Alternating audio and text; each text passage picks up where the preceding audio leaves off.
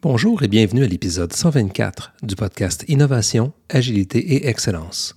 Mon nom est Éric Lheureux et en compagnie de Jean-François Nantel, nous désirons vous offrir réflexion, conseils et perspectives afin de faire face aux perturbations du marché et de développer la croissance profitable de votre organisation.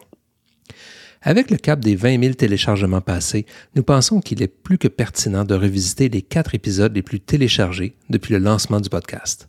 Aujourd'hui, on vous propose une rediffusion de notre toute première rencontre avec David Autissier, une rencontre abordant le sujet de l'innovation managériale. Diffusée initialement à l'épisode 45, cette discussion explore comment l'innovation peut aussi se faire au niveau des pratiques de gestion. En s'intéressant aux différentes perspectives du changement et à l'innovation managériale, les dirigeants peuvent tirer profit de nouvelles opportunités. Bonne écoute.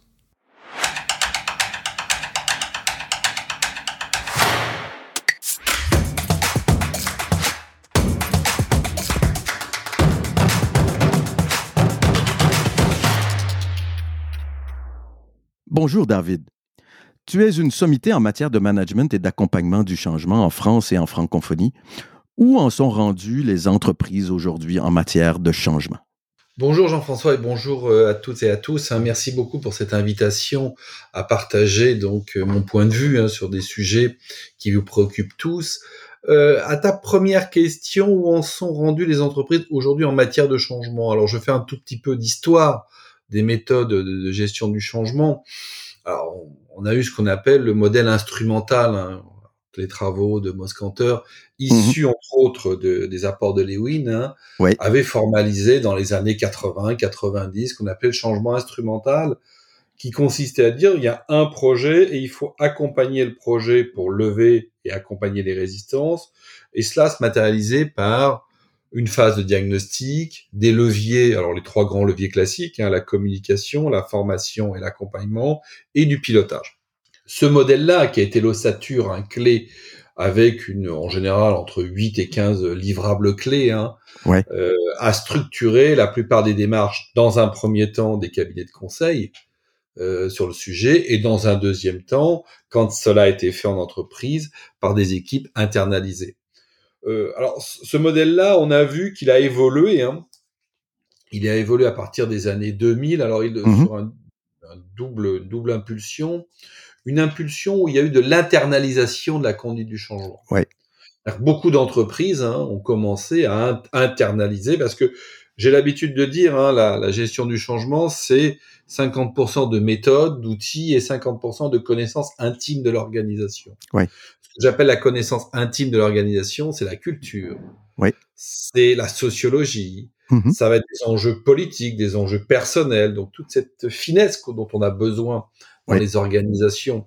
Et donc, du coup, de nombreuses organisations, à partir de 2000, 2005, euh, ont internalisé euh, cette conduite du changement. Alors, dans l'internalisation, il y a eu deux, deux, grandes évolutions par rapport à ce modèle instrumental classique. Hein.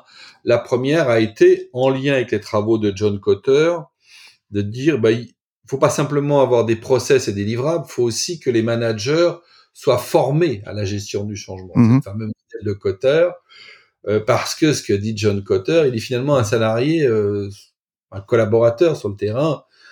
Bah, il va peut-être pas regarder un plan de communication hein, ou mm-hmm. un, ou des ten key slides, hein, comme on dit en bon français, hein, les 10 slides de clés, il va plutôt écouter son chef, de manière assez simple. Donc John Cotter disait, bah, il faut former les managers à être des relais des co. Alors au début, il disait plutôt des relais, maintenant il dit des co. Il a dit ensuite des co-constructeurs. Ouais. Mais on a eu après cette phase instrumentale et, qui a été internalisée, on a eu euh, on a eu une évolution sur ce que j'appelle le modèle managérial du changement. On mhm. va former les managers, alors après, il y a des grands débats dans les organisations. Est-ce que je forme les managers de proximité, ce qui a été dans le, fait? Mhm. Est-ce que je forme les managers de managers, ce qui a été aussi le cas? Puis après, est-ce que je forme les, les, les COMEX, les COMEX-1 Quand je dis COMEX, c'est comité de direction, hein, comité exécutif.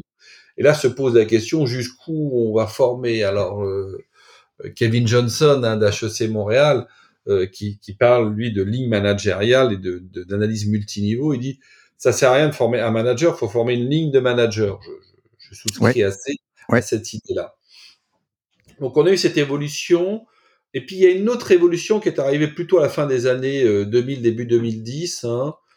c'est ce qu'on appelle le changement collaboratif, en mode collaboratif. Ça veut dire quoi? Ça veut dire que dans mon modèle classique instrumental, j'ai un consultant, qu'il soit interne ou externe, qui fait des interviews, qui observe des situations de travail, qui crée des groupes de travail et qui produit des livrables. On s'est rendu compte qu'à un moment donné, il était plus intéressant de faire construire les livrables du changement par les personnes concernées. Mmh et là, ça a été tout ce qu'on appelle, alors parce que je pense que ça fait l'objet d'une question par la suite sur nous qu'on avait appelé le changement agile, le changement collaboratif. C'est-à-dire que tous les livrables, alors tout ou partie du livrable, des livrables de conduite du changement, vont se faire en mode atelier avec tout ou partie des parties prenantes mmh concernées. Parce que le fait de faire les livrables du changement, c'est déjà les embarquer dans le changement. Et donc on a ce modèle hein, qui s'est généralisé. Alors aujourd'hui, quand on l'a, quand on avait commencé à écrire, à publier à la fin des années 2000, début 2010 sur cela, aujourd'hui c'est quelque chose qui est tacté entre guillemets. Oui. Il n'y a pas de débat sur le sujet, et même maintenant, il y a des techniques d'atelier, etc. après, avec, on a toujours une limite hein, par rapport, si je raisonne pour accompagner des projets entre le changement instrumental et le changement collaboratif, c'est le coût. Oui. Parce que euh, faire une euh, faire des, des, supports de communication et les envoyer, alors maintenant des, supports surtout vidéo, à 10 000 personnes, il y a un coût de construction, mais le coût de diffusion, il est nul, quoi que je l'envoie à une personne ou à 100, 10 000 personnes, il est exactement le même avec les outils dont on dispose aujourd'hui. Par contre, si on doit faire des ateliers, là, c'est un petit peu plus compliqué. C'est-à-dire que le coût peut être beaucoup plus élevé. Ce qui veut dire que ça a eu pour conséquence de rétrécir un tout petit peu les cibles premières du changement. Mhm. On va faire ça sur un certain nombre d'acteurs qu'on juge pilotes, qu'on juge représentatifs, qu'on juge ambassadeurs euh, par rapport à cela. Et donc, Aujourd'hui, par rapport à ça, quels sont les, donc aujourd'hui, on voit dans les organisations du changement instrumental, du changement managérial où on forme les managers et du changement agile. On a ces trois notions-là. Alors, quels sont les thèmes? Parce que bon, ça, euh, c'est l'histoire, donc tout le monde est capable de l'écrire hein, ou, de la, décrire, pardon, l'histoire. Euh, aujourd'hui, qu'en est-il dans les demandes des organisations? Déjà, il y, a, un premier élément qui est clé aujourd'hui. Hein. c'est, je pense, qu'on est passé du changement à la transformation. Alors, ça veut dire quoi? Quand je faisais de la conduite du changement, j'accompagnais un projet. Oui, qui était bien défini, bien circonscrit. La problématique, elle est plus tant d'accompagner un projet, elle est d'accompagner une somme de projets. Exact. Et ça, c'est une vraie difficulté que l'on a dans les organisations parce qu'on a des, phénomènes de saturation ouais. au changement dans les organisations. Exact. Euh, on a des problèmes d'ancrage. Oui. C'est-à-dire qu'on lance des projets, mais l'objectif, c'est pas de lancer un projet, ouais. qu'il soit ancré, c'est qu'il soit matérialisé, c'est qu'il soit stabilisé. Alors je sais, il y a le fameux time to market, il y a l'exigence du temps, je sais tout ça. Mais aujourd'hui, on a des problématiques où l'enjeu c'est pas un, c'est plusieurs oui. projets, parfois concurrents aussi. Hein. Oui. Euh, parfois contradictoires. Alors on connaît tous les injonctions paradoxales, mais on a, on va avoir un ensemble de projets. Et donc, faut gérer les priorités, faut gérer aussi ce que je vais appeler la bande passante des mmh. acteurs clés du projet. Donc aujourd'hui, on a cette problématique de pilotage de l'ensemble des projets. Alors là, euh, quand on a beaucoup de projets, ça veut dire est-ce qu'on diminue le nombre des projets ou est-ce qu'on augmente la capacité à changer? Ah. Alors c'est c'est l'un et l'autre aujourd'hui. Ouais. Euh, on a des analyses stratégiques de gestion du changement, on va faire des cartographies des projets pour savoir quels sont ceux qui sont les plus prioritaires, comment on peut optimiser, dirais-je, le, le, leur déploiement et puis aussi augmenter la capacité. Ouais. Et donc, on a, on a une approche plus stratégique en logique de transformation, et on a aussi une logique là sur la capacité à changer des organisations. Ouais. Aujourd'hui, ce qui nous intéresse, c'est pas d'accompagner un projet une fois ou d'accompagner quelques projets. C'est est-ce qu'on augmente la capacité à changer de nos organisations? Ouais. Euh, et, et, là, on touche plusieurs éléments clés. On touche à la fois de l'individuel et du collectif ou de l'institutionnel. Mmh. Euh, c'est à la fois, dirais-je, de la capacité individuelle. Et là, quels sont les éléments clés sur lesquels on a à former? Euh, John Cotter avait formé des managers à être des relais du changement. Oui. Aujourd'hui, c'est tant ce qu'on demande.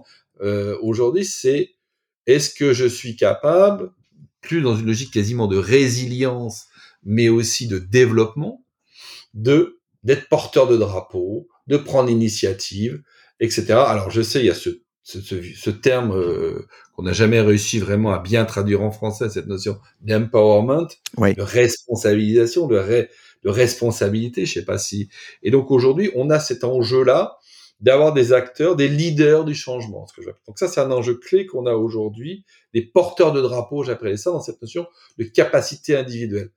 Dans la capacité, au niveau collectif, là, là, on a tout, tout notre rôle, veut dire nous, ou la, la, communauté, dirais-je, experte du sujet, bah, faut se doter d'outils, de méthodes, d'expérimentation. Euh, il y a une grammaire du changement. Ouais. Alors, je dis toujours, euh, nous, on vous donne la grammaire, c'est vous qui faites les phrases euh, et qu'elle ait donné du sens. Mais aujourd'hui, bah, allez voir des types d'ateliers, allez voir telle chose, etc. On peut gagner du temps. Donc, aujourd'hui, on a bien cet enjeu-là qui est cette capacité individuelle, collective, avec un enjeu clé hein, qui est derrière. Aujourd'hui, c'est l'ancrage du changement. Mmh. je parler de performance du changement. Euh, parce que des fois, on voit dans nos organisations qu'on lance beaucoup de projets, on s'interroge un peu sur le ROI, le retour sur investissement. Et donc aujourd'hui, c'est on déploie rapidement, mais on déploie de manière utile, ancrée. Et ça, c'est l'enjeu clé que l'on a à mener aujourd'hui. Et, je veux, je veux t'amener, on reviendra sur cette question de changement, entre guillemets, collectif ou participatif, euh, ou, changement agile, euh, mais je veux te faire, euh, te, faire parler justement sur cette question-là de changement individuel. On, on, on, on reconnaît aujourd'hui que le, manager ou le dirigeant ne peut pas accompagner ses équipes tant qu'il n'est pas passé à travers lui-même cette boucle du changement, de, déni, de, résistance, d'exploration et, d'adoption.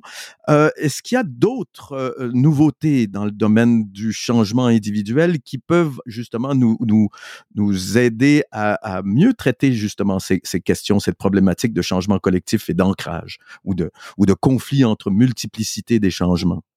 Alors, il y a des outils très simples hein, sur cette notion de. Il y a le, transformation map, la carte des transformations. Enfin, je sais que tu connais très bien cet outil-là, qui déjà, faut qu'on ait une visibilité parce que moi, je suis toujours surpris dans les entreprises quand je pose la question. On me dit le changement, c'est important. Très bien. Combien avez-vous de changements? Euh... Et là, on me dit ça dépend. je dis très bien, ça dépend. Combien avez-vous de changements, de projets de changement au-dessus d'un million euh, d'euros, par exemple? Et là, on me dit ah, on ne sait pas. Ça veut dire que souvent sur un objet aussi important aujourd'hui, dans le fonctionnement, dans la stratégie, on n'est pas capable d'objectiver sa réalité. Mmh Combien de personnes sont concernées? On va me dire tout le monde. Bah oui, doute bien, tout le monde est un peu concerné quelque part. Mais entre un peu concerné et être leader, c'est pas la même chose. Donc aujourd'hui, je pense qu'on a, il y a un travail d'objectivation ouais. de cette réalité de changement. Donc pour moi, ça c'est un premier élément. Deuxième élément, est-ce qu'on se dote d'un certain nombre d'outils, de méthodes? Je presque dire, peu importe la méthode.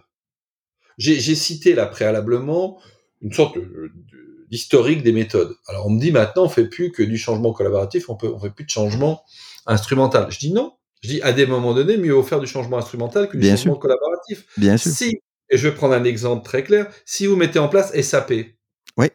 un logiciel de type SAP, quand on met cela, ça veut dire qu'on on passe du point A au point B et il y a peu de marge de manœuvre. Oui. vous allez me dire après sur l'aspect organisationnel, on peut en trouver. Donc moi je dis dans ce cas-là, mieux vaut faire du changement instrumental classique. Tout à fait. Si par contre vous êtes sur un changement dit de culture où le point B d'arrivée n'est pas connu et à construire, dans ce cas-là, faudra faire cela. Et là, je pense qu'on a besoin un tout petit peu de méthodes, d'outils, de mmh référentiels, de benchmark, tout ça, ce que j'ai un peu mentionné tout à l'heure. Tu, poses la question, donc ça c'est un peu sur l'aspect, dirais-je, entreprise. Sur l'aspect individuel. Alors sur l'aspect individuel, on est toujours avec le modèle de Cotter depuis très longtemps. Encore, oui. Aujourd'hui, nous on a fait pas mal de travaux sur ce qu'on appelle le modèle du delivery. Hein. Euh, donc désolé d'utiliser un mot euh, anglais, mais euh, et, et je pense qu'aujourd'hui la question qui se pose, c'est la capacité des individus à expérimenter, à tester être dans la notion, ce qu'on appelle nous la notion de delivery, c'est je prends le risque, je teste, je fais un retour d'expérimentation le plus rapide possible. Ouais. Parce que sinon, on a un risque, hein, j'ai parlé de risque tout à l'heure de saturation du changement, on a souvent aussi un risque de rhétorique du changement. J'appelle ça comme ça. Mmh. Le, risque de rhétorique du changement, c'est qu'on dit qu'on fait le changement, mais qu'on se limite à ça sans faire le changement. Ouais. ouais. on en parle, mais on le fait pas. Ouais. Et on le fait pas. Et des fois, alors je sais, euh, le pragmatisme nord-américain euh, parfois a cette capacité à aller dans l'action, euh, mais globalement, on le retrouve malgré tout dans différentes cultures, comme mmh ce, ce risque rhétorique. Ouais. Et donc là, aujourd'hui, ce dont on a besoin et en lien avec cette capacité individuelle, c'est ce qu'on appelle des porteurs de drapeau, des leaders du changement, mais en mode delivery, c'est-à-dire que je fais, je teste, j'analyse. C'est une boucle assez classique. Hein, oui, oui. Qu'on connaît depuis longtemps. Le hein. bon vieux plan do check act, oui. Mais je pense qu'aujourd'hui, c'est et, et, surtout, alors l'élément aussi, c'est que souvent les, les, projets de changement sont mentionnés en termes d'objectifs, mmh. ce qui est normal pour qu'ils soient compris par le plus grand nombre. Il y a un travail de traduction opérationnelle. Moi, je dis toujours, il y a un objectif, dix actions. Alors, quand je dis dix actions, c'est une manière de. Oui, oui, c'est une façon. Ouais. Mais euh, je dis, moi, j'appelle ça les mille et une actions du changement. Tu vois, je change de registre quantitatif. Hein. Ouais. Euh, mais donnez-moi une action très concrète. Je prends toujours cet exemple-là, mais ok, on veut améliorer la relation client, très bien. On est tous d'accord avec ça. Mmh. Concrètement, ça veut dire quoi? Quand le client il sonne, combien de temps le téléphone doit sonner dans le vide? Ouais. Pas plus de trois. Moi, ce que je veux, c'est des actions très concrètes comme ça. Mmh. Et donc là, ça veut dire qu'il y a un manager qui prend la responsabilité de dire moi, cet objectif de changement, je le traduis en action et je le mets en œuvre et je regarde si ça marche, si ça marche pas, ce que ça donne, etc.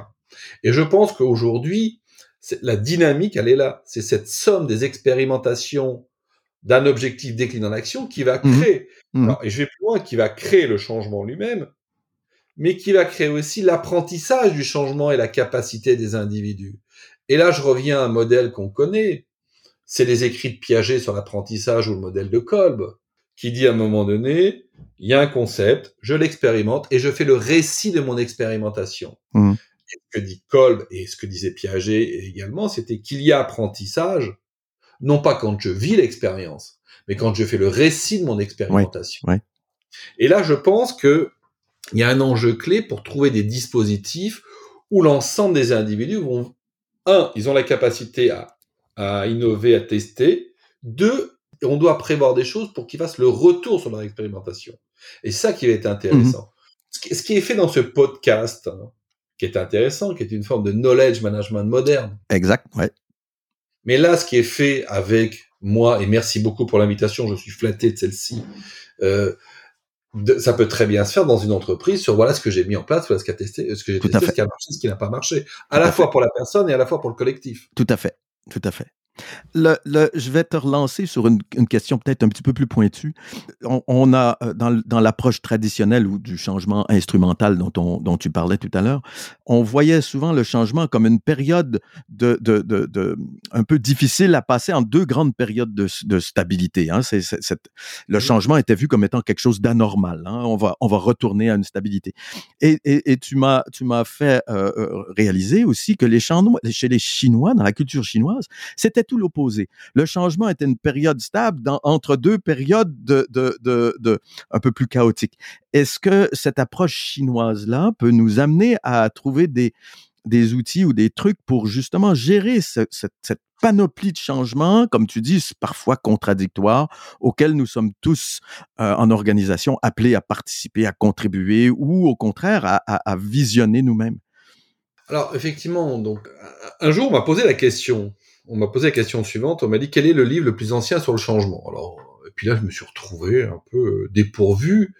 Alors j'ai dit ça doit être Héraclite, euh, des, gens comme ça, donc comme ça, donc euh, fait, Héraclite et Parménide étaient déjà deux auteurs qui s'opposaient sur le mobilisme et l'immobilisme, donc on avait déjà des concepts forts. Et puis j'ai interviewé un certain de personnes autour de moi, et puis on m'a dit, mais non, non, c'est pas du tout ça, c'est un livre chinois qui s'appelle le I King, le livre des transformations. Alors on m'a dit, tu connais pas, je fais non. Donc je suis allé voir cet ouvrage, alors déjà, pas facile en traduction française, pas facile à comprendre, mais on a regardé, j'ai interviewé un certain nombre de spécialistes, et puis là ça m'a donné, donc j'ai découvert ce livre, et j'ai découvert une autre manière de penser le changement. C'est-à-dire que dans la culture occidentale, hein, je veux dire, qui est, qui est, façonnée par nos cultures judéo-chrétiennes, hein, pour faire mmh. simple, mmh. on va de la terre au ciel, hein, je, je, et puis grosso modo, il y a une morale, il y a un certain nombre de choses qui sont portées, et puis euh, on a, une, on a une, trajectoire qui est préétablie en quelque sorte. Et grosso modo, dès qu'on a quelque chose qui nous enlève de cette trajectoire, on cherche à revenir dans cette trajectoire. Mmh. Alors, la notion de changement, ça veut dire qu'à un moment donné, il y a quelque chose de nouveau qui est un progrès, qui est justifié par un progrès, qui, qui nous amène un peu à changer de trajectoire, mais on veut vite revenir dans une trajectoire. Ce qui explique, entre autres, la, notion de résistance au changement au sens occidental. L'abandon des routines, l'effort d'apprentissage. Mmh. Dans la culture chinoise, j'ai découvert autre chose. Alors déjà, euh, dans la notion de changement, ils mettent beaucoup en avant la notion d'énergie. Mmh Alors ça, c'est quand même assez intéressant. Alors pour nous euh, occidentaux, hein, ça, ça fait un peu ésotérique. Hein. C'est-à-dire de dire finalement, le changement, c'est la nouveauté. Et la nouveauté, c'est-à-dire que le monde est conçu comme un ensemble infini de combinaisons. Ouais. Et donc, il y aura toujours quelque chose de nouveau à découvrir. Il y a toujours, des fois, on dit, ben maintenant, tout est, tout est dit, tout est fait. Ben non. Mmh C'est comme une recombinaison permanente. Oui, oui, oui, exact. Tout à fait. Euh, mon collègue de l'ESSEC, Laurent Bibard, dirait, mais oui, ça, on connaît ça dans la complexité, donc dans la théorie de la complexité. Mais euh, on, a, on a ça. Et là, ils disent finalement, on a un monde qui est toujours en recomposition, il y a toujours quelque chose de nouveau. Le changement, c'est aller chercher la nouveauté, et la nouveauté est source d'énergie. Et c'est cette énergie qui va nous permettre effectivement de faire l'effort. Parce qu'il y a un effort dans le changement. Il y a mhm. un effort d'apprentissage, il y a un effort où on doit, entre guillemets, se résoudre, abandonner un certain nombre de choses. Donc, et là, donc du coup, ça, ça, et là, dans les méthodes, dans les outils, on est un peu perdu parce que ça veut dire que on va chercher le maximum de nouveautés pour avoir le maximum d'énergie, pour faire l'effort. Et mhm. là, on, là, on retrouve quelque chose qui est clé, qui est la notion d'intrapreneuriat, d'entrepreneuriat. Mmh. Et d'ailleurs, aujourd'hui, dans les trois grands, euh, dirais, j'ai parlé des, du changement instrumental, managérial, agile, slash collaboratif. Oui. Aujourd'hui, on dit, si tu veux mener un projet de changement, tu as trois rejets dans une entreprise. Tu mets en place un projet, un début, une fin. Mmh. Euh, tu fais évoluer tes pratiques de management, la notion d'innovation managériale, ou tu fais du bizdev, ce qu'on appelle du bizdev, ça veut dire de l'entrepreneuriat. Parce mhm. que quand on entreprend, et d'ailleurs, peut-être qu'un certain nombre d'entre vous qui, qui, nous écoutez, vous avez vécu ça, ce, ce, ce, ce, sentiment que quand on innove, qu'on fait quelque chose de nouveau, on a une force intérieure, on découvre, alors on a un peu peur en même temps, mais il y a quelque chose qui nous porte. Et ça, c'est une approche théorisée dans une culture chinoise. Mmh. Et donc, concrètement, ça veut dire qu'il faut mettre les gens en situation d'entrepreneuriat, d'intrapreneuriat, hmm. où ils vont aller chercher cette nouveauté qui va donner de l'énergie, etc. et, aujourd'hui, on se dit, et derrière, ça, ça se décline de manière très opérationnelle. Ça veut dire les équipes autonomes, ça veut dire la marge de manœuvre. On va laisser les, les, acteurs, entre guillemets, innover par eux-mêmes. Alors je sais, hmm. des fois, les grands tenants du modèle commande-contrôle, hein, euh, disent Ouh là là, mais si euh, si on laisse les gens faire, euh, est-ce qu'on perd pas de la, allons-nous pas perdre de la maîtrise? Alors je suis pas nihiliste, hein, et je sais très bien qu'on est dans des systèmes organisés, qu'il y a le respect de règles, de, de hmm. process, etc. Mais l'enjeu clé que l'on a par rapport à ça, c'est jusqu'où j'impose, jusqu'où je laisse des marges de manœuvre. Et ça, hmm. c'est une vraie réflexion qu'on doit avoir en gestion du changement. Et l'apport chinois nous a amené à aller réfléchir un peu sur ça sur ces notions. On a des projets de recherche dans le cadre de la chaire sur à la fois l'intrapreneuriat, à la fois les équipes autonomes en lien avec cela. Mhm. Alors, on est même allé beaucoup plus loin, donc euh, du coup, ça nous a donné l'idée de lancer un programme euh, dans le cadre de la chaire ESSEC du changement, de réfléchir aux acceptions internationales du changement. Mhm. Et on a fait donc le changement dans la culture chinoise, on a fait le changement euh, dans la, on a fait le changement dans la culture occidentale, le changement dans la culture chinoise, le changement dans la culture indienne et le changement dans la culture arabo-musulmane. Ah. À chaque fois, ça a été des aventures humaines extraordinaires d'aller à la rencontre euh, d'experts euh, des cultures mhm. pour découvrir et aussi envisager cette notion de changement au regard d'autres cultures et pas simplement une culture occidentale. Avec des écrits états-uniens, je fais bien attention, qui ont modélisé beaucoup de pratiques, Mmh euh, de dire non, bah, il y a aussi des choses un tout petit peu différentes en Chine, en Inde, dans le monde arabo-musulman, etc. Même si tout ça, ce ne sont que des grands blocs, et après, il y a encore des, points. Il y a une multitude de, déclinaisons à droite à gauche. Euh, quand on Euh, je vais changer le sujet un peu quand, parce que tu viens d'en parler un peu. Quand on pense innovation, on pense produits, services, technologies, mais pas souvent management. En, en février 2017, tu lançais une chaire sur l'innovation managériale et l'excellence opérationnelle. Quelles sont les plus belles découvertes que tu voudrais partager avec nous sur, dans le cadre de cette chaire-là ou dans, dans, dans, dans, sur ces sujets-là, l'innovation managériale? Alors, j'ai dit tout à l'heure, c'est dans les leviers, soit tu, pour faire du changement, soit tu mets en place un projet, tu accompagnes le projet, Mmh on met en place. Alors, il y a eu beaucoup de, d'écrits, d'études hein, sur, euh, entre guillemets, de dire finalement, quand vous faites de la gestion de changement, vous passez beaucoup de temps, beaucoup d'énergie, beaucoup de ressources sur des résultats parfois pas toujours au rendez-vous. Mmh ouais, ils sont pas toujours au rendez-vous. Parce qu'à la fin du fin du fin du bout du, enfin, du processus, hein, on a des individus qui ont des comportements avec des postures. Ouais. Et l'idée était de dire, mais au lieu de dire, faire un, de mettre un projet bis entre guillemets qui serait un dispositif change, est-ce que euh, en changeant les pratiques de management, n'allons-nous pas entre guillemets réaliser des objectifs de changement? C'est cette fameuse phrase de Michel Rocard qui disait le changement diffus. On fait le changement tout en faisant le changement sans dire qu'on fait le changement. Ça Oui. Alors c'est une phrase un peu particulière, mais de dire à un moment donné, je vais pas lancer un projet en disant je fais du changement je change mes modes de fonctionnement, et c'est en changeant mes modes de fonctionnement que je réalise les objectifs de changement. Ouais. Et là, c'est assez intéressant parce qu'on joue sur un autre registre. Hein. En jouant sur cet autre registre, moi, je trouve qu'on touche plus en profondeur euh, les comportements, les postures et les manières de travailler ensemble Mmh et de manière Mhm. plus durable. C'est pour ça Ouais. qu'on a lancé. Alors, il y avait ça, ce souci d'évolution des méthodes de gestion du changement, beaucoup plus dans le management, même si ça avait été. Ouais. Et puis, on a eu dans les années 2010 beaucoup d'écrits qui remettaient en cause hein, ou qui ouvraient le champ de la discussion sur le modèle classique commande-contrôle des organisations. Mhm. Alors, il y a Reinventing Organization de, de Lalou, hein, qui a été un best-seller sur le sujet. Après, il y a tous les travaux de François Dupuis hein, sur l'asset management euh, qu'il avait été fait. Et puis, il y a aussi Zagatz avec l'entreprise libérée. Donc, tout ça a amené de se dire, mais finalement, euh, n'avons-nous pas d'autres modèles de management à mettre en œuvre, même si euh, la notion d'innovation man- managériale définie comme ça, on la connaît depuis longtemps. hein. Marie Parker Follett en 1924, en réaction au terrorisme, disait il faut des équipes autonomes. Donc ce que Mhm. je veux dire, c'est que c'est ouais. aussi beau que ça.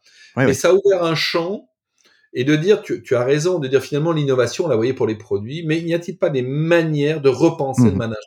Ouais. Et je vais aller un peu plus loin parce que je l'ai écrit, euh, de dire, mais finalement, en s'interrogeant sur le management, est-ce que c'est pas une manière de d'apprendre ou de faire du management? Euh, oui. euh, Oui. Donc je, je vais, je vais un tout petit peu plus loin dans, dans, dans, dans la modélisation entre guillemets, mais de dire finalement quand je m'interroge sur mes pratiques et comment elles doivent évoluer, est-ce que c'est pas un acte de management? Mhm. Mhm.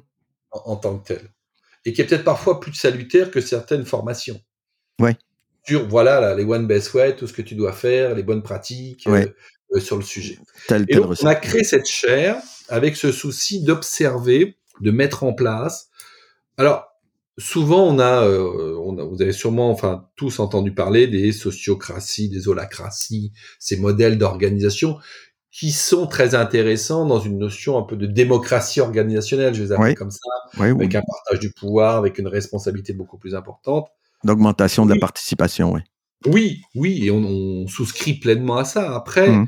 euh, faut pas oublier qu'il y a des organisations dites legacy, euh, c'est avec héritage, qui Mhm. existent déjà depuis un certain temps. Oui. Et, et, et, et en plus, on ne gère pas 10 personnes comme on gère 10 000 personnes. Non. Et on on gère pas 10 personnes dans une start-up comme on gère 10 000 personnes dans des centrales nucléaires. Donc, euh, il y a aussi des organisations qui se prêtent plus ou moins bien à tel type, à telle méthode ou à tel style. Donc, et l'idée, c'était de réfléchir sur ces modèles organisationnels, mais pas de manière dogmatique, dirais-je, euh, et, et, et- et militante, en disant il faut Mhm. absolument aller vers ça. Oui. Bien sûr, on défend euh, la- la- le respect des personnes, le développement humain, il n'y a pas de débat sur ces choses-là, l'éthique, il n'y a pas de débat sur tout ça. Mais de dire quels sont les modèles les plus intéressants, euh, les pratiques les plus intéressantes. Alors, tu me demandais un exemple, hein, euh, et je sais qu'on est toujours friand d'exemples. Un jour, dans un département commercial, on dit tiens, on va tester une innovation managériale, c'est comment les commerciaux vont définir eux-mêmes leur objectif de vente. Mhm. Le directeur commercial arrive en disant qu'est-ce que c'est que ce truc? Non mais vous êtes, vous êtes devenu complètement fou là. Et je, je lui dis voilà, je te propose quelque chose. Tu me mets sur une feuille les objectifs que tu veux leur donner. Et on va leur laisser eux-mêmes définir leur objectif. Mhm. Si les objectifs qu'ils définissent sont inférieurs à ceux que tu avais envisagés, on remet les tiens. On a mis ça en place et ce qu'on a vu, ça m'a vraiment amusé, Ah, amusé hein, au sens intéressé, Ouais. C'était que les objectifs qui étaient donnés par les personnes étaient légèrement supérieurs, pas énormément, Ouais, ouais. mais légèrement supérieurs. Mais la, la, la notion était différente. Ouais. En gestion du changement, on dit toujours changement subi, changement choisi. Et là, c'est des éléments clés quand même. quand parle. On parle d'engagement, on parle de motivation, on parle de tout ça. Donc, alors, je suis pas en train de dire qu'il faut que ça soit n'importe quoi. qu'on- Je sais On est d'accord. notion, on connaît ça en économie, de passagers clandestins, des personnes qui sont dans le système, Bien qui sûr. participent au système et qui profitent de celui-ci. Bien sûr. Euh, mais je ne suis pas convaincu qu'il y ait plus de passagers clandestins avec des modes responsabilisants qu'avec des modes, entre guillemets, très bureaucratiques. Ou command and control, ouais, top down. Ou, ouais. en commande en contrôle.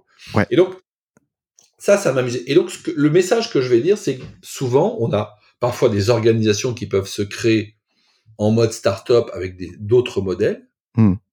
Et on voit qu'elles évoluent. Hein.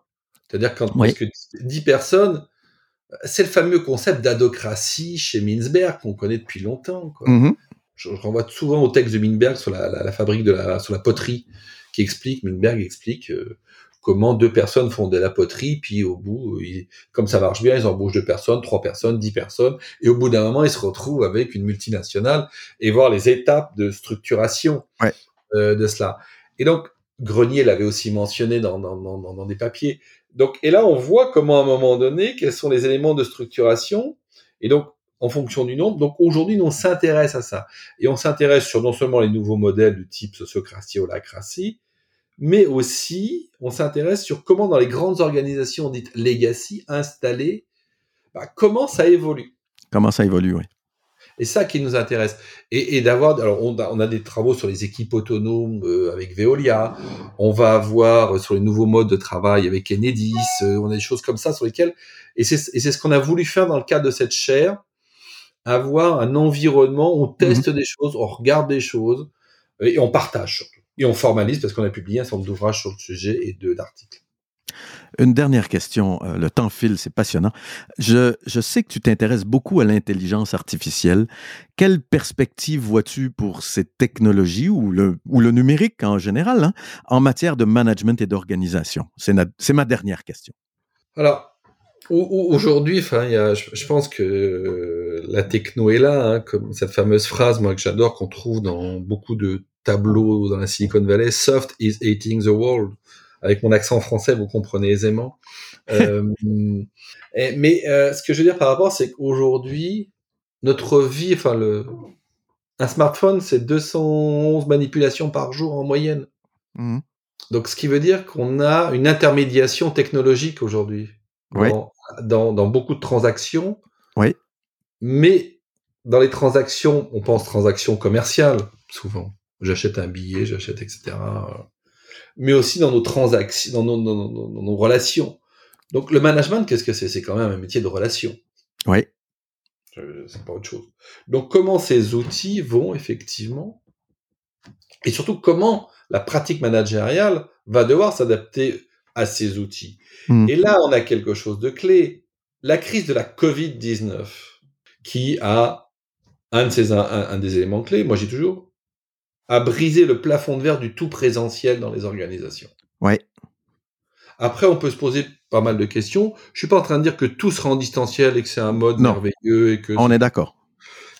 Mais aujourd'hui, aujourd'hui, quand on a 80% des personnes qui ont travaillé en télétravail, disent nous, on veut de l'hybride. Oui. De l'hybride, c'est que j'aurais du présentiel et du distanciel. Alors les curseurs, euh, chacun y va. Hein, Mhm. Boursorama communique en disant moi j'ai 80%, 10% des personnes qui seront, enfin 90% des temps, du temps sera en, en distanciel, 10% en présentiel.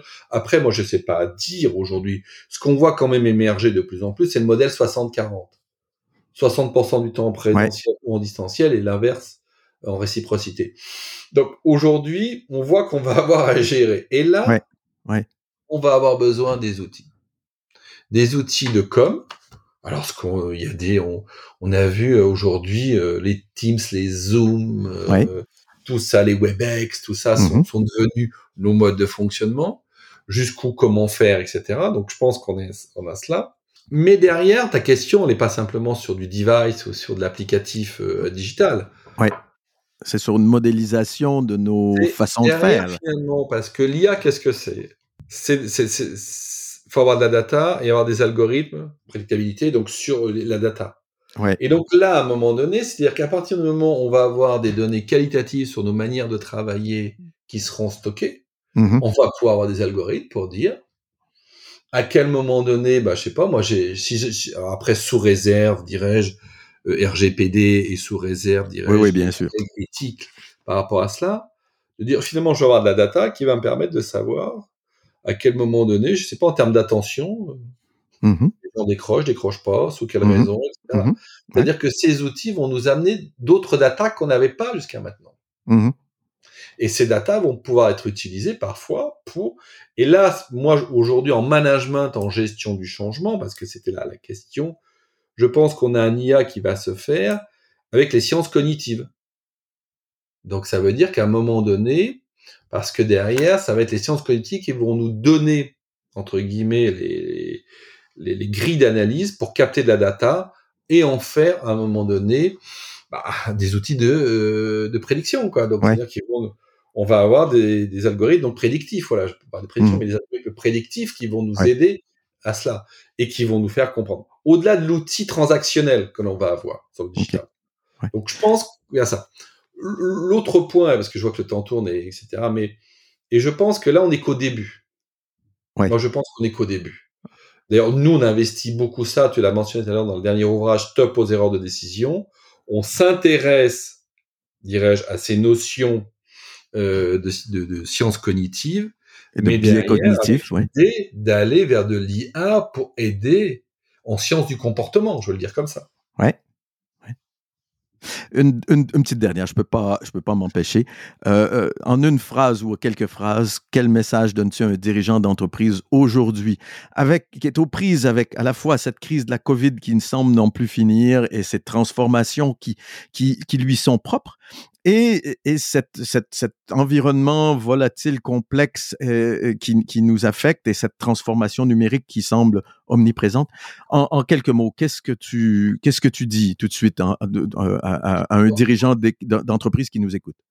Moi, je dis toujours la meilleure défense, c'est l'attaque. Ouais. Ça veut dire quoi? Ça veut dire qu'à un moment donné, bien sûr qu'on a un environnement incertain. Bien sûr que c'est c'est plus difficile, il y a de la difficulté, Hmm. il y a plein de choses. En même temps, je me je me dis mais finalement cette cette révolution de l'hybride au sens présentiel distanciel, on l'aurait pas fait sans la la crise de la ça. Covid-19. Parce Ouais. que le télétravail, ça fait 20 ans que j'en entends parler. Ouais. Les outils, on les avait, alors ils ont évolué très rapidement. Ah oui, Toujours intéressant de voir comment d'un seul Ouais. coup hein, c'est fou. hein. certains outils sont complètement. Mais techniquement, tout ça, c'était possible. Et le télétravail, on en parle depuis 20 ans. Ouais. Donc, je pense que, bien sûr, bah, ça amène une recomposition d'un environnement dans lequel on était. Et de dire, bah, il y a aussi beaucoup d'opportunités. Et je veux dire, profiter de cette période-là pour expérimenter des choses qu'on n'aurait jamais pu faire autrement. Ouais. Bien sûr, alors, on est en risque, je, je suis bien d'accord. Alors ça, ça, quand on est prof, c'est facile de dire à des gens d'entreprise qu'il faut faire et que, mais que globalement aujourd'hui, bah, un, il y a des opportunités, on fait des choses finalement, et derrière, ça va peut-être amener une autre relation de travail et aussi avec des impacts environnementaux relativement importants. Je le dis tout le temps dans mes conférences sur la gestion de la, crise de la Covid-19. En France, c'est 48 minutes le temps de transport par jour des personnes pour se rendre à leur travail. Oui. 1h28 en région parisienne. Oui. Si on économise en tonnes en carbone un certain nombre de choses, c'est quand même pas neutre sur notre environnement. Non. C'est pas neutre. Je dis pas que c'est que ça. Mais ce que je trouve aujourd'hui, c'est, et le message que je vais donner, quand je dis c'est, un, il y a cet environnement, bah, profitons pour tester des choses, expérimenter des choses qui peuvent avoir un retour en termes de performance de l'organisation, mais de performance sociétale aussi. Parce que je pense qu'aujourd'hui, et le message que je donnerai, c'est le changement vaut autant pour l'interne que l'externe. Ouais. Et l'impact sociétal d'une organisation bah, doit être, envisagé comme l'impact entre guillemets interne. Mhm. Et ça, je pense que c'est relativement important et c'est une attente aussi de la société par rapport à cela. Je te remercie beaucoup, David. C'était passionnant. Euh, J'avais encore quelques questions, mais on, on, va garder ça pour un, un deuxième, un deuxième entretien. Une prochaine ouais, fois. Je une prochaine fois. Tu sais, c'est toujours un plaisir et bravo pour ce que tu fais, l'énergie que tu y mets et la générosité que tu y mets. Et je sais très bien que toutes les personnes qui bénéficient de tous tes podcasts ont beaucoup de chance. Merci beaucoup, David. À très bientôt. À très bientôt.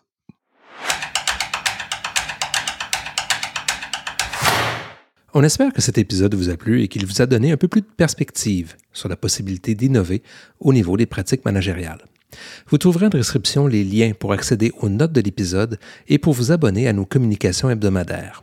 Nous partageons toutes les semaines différents contenus vous permettant de créer de la valeur et d'avoir un impact sur vos clients et vos organisations. D'ici notre prochaine rencontre, nous vous souhaitons une excellente semaine.